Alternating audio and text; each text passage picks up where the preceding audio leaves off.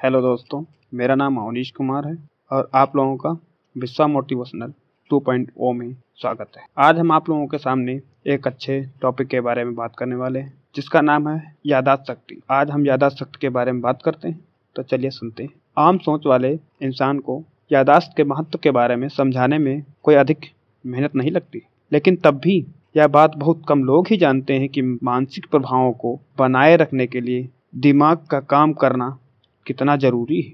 एक आम आदमी से मेमोरी का अगर महत्व पूछा जाए तो वह हमारे दैनिक जीवन के बारे में ही बता पाएगा। अगर यह सामान्य से ज़्यादा विकसित हो, तब। कम शब्दों में मैं कहूँगा जो एक इंसान मेमोरी के बारे में अच्छी मेमोरी और उसके बिल्कुल विपरीत बुरी मेमोरी यानी बुरी यादाश्त के संदर्भ में सोचता होगा। लेकिन इस शब्द का इन चरणों से भी बड़ा और महत्वपूर्ण मतलब होता है। यह सही है कि हमारे रोज के बिज़नेस काम और किसी विभाग में एक अच्छी याददाश्त काफ़ी महत्वपूर्ण भूमिका निभाती है? ज़िंदगी के किसी हिस्से में हमारा महत्व एक अच्छी मेमोरी पर निर्भर करता है।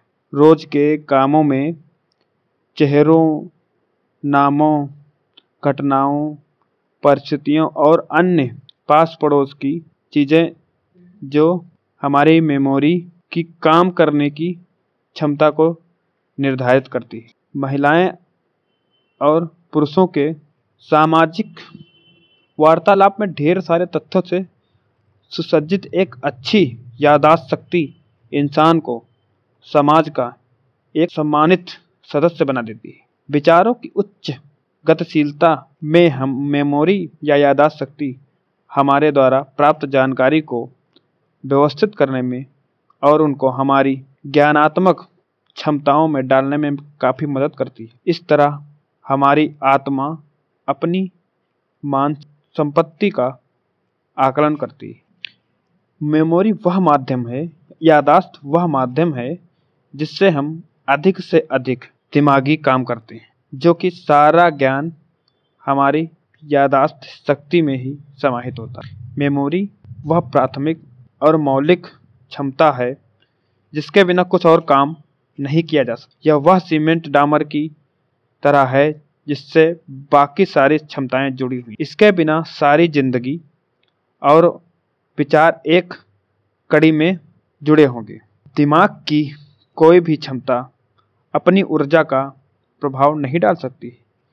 जब तक मेमोरी में वह आइडिया सुरक्षित न हो, जो यह देख सके मेमोरी कल्पना का कैबिनेट है, तर्क का खजाना है, विवेक का पंजीकरण है और विचार का काउंसिल चैम्बर है।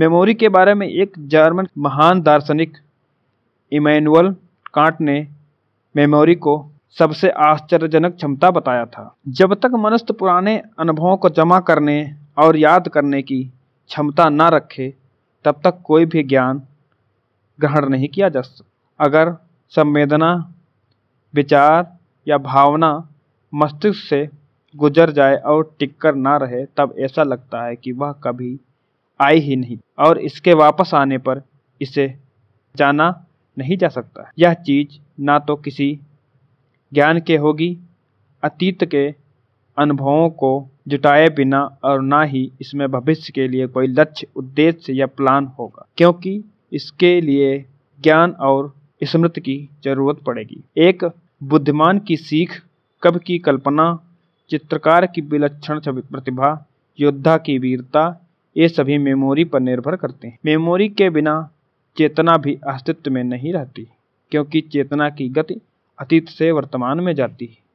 और अगर अतीत विलीन हो जाए तो परिवर्तन की कोई चेतना नहीं होगी।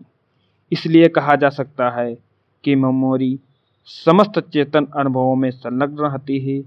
या हर चेतन जीवों का गुण होती है। आज आप लोगों को बताना कि मेमोरी क्या है और यह कैसे काम कर हम, हमें आशा है कि आप लोग इससे कुछ न कुछ सीखेंगे और अपने जीवन में इसको अमल में लाएँगे। अगले टॉपिक में हम मेमोरी के उन प्रभावों के बारे में जानेंगे जो हमारे जीवन में बहुत बड़ा योगदान रखते हैं।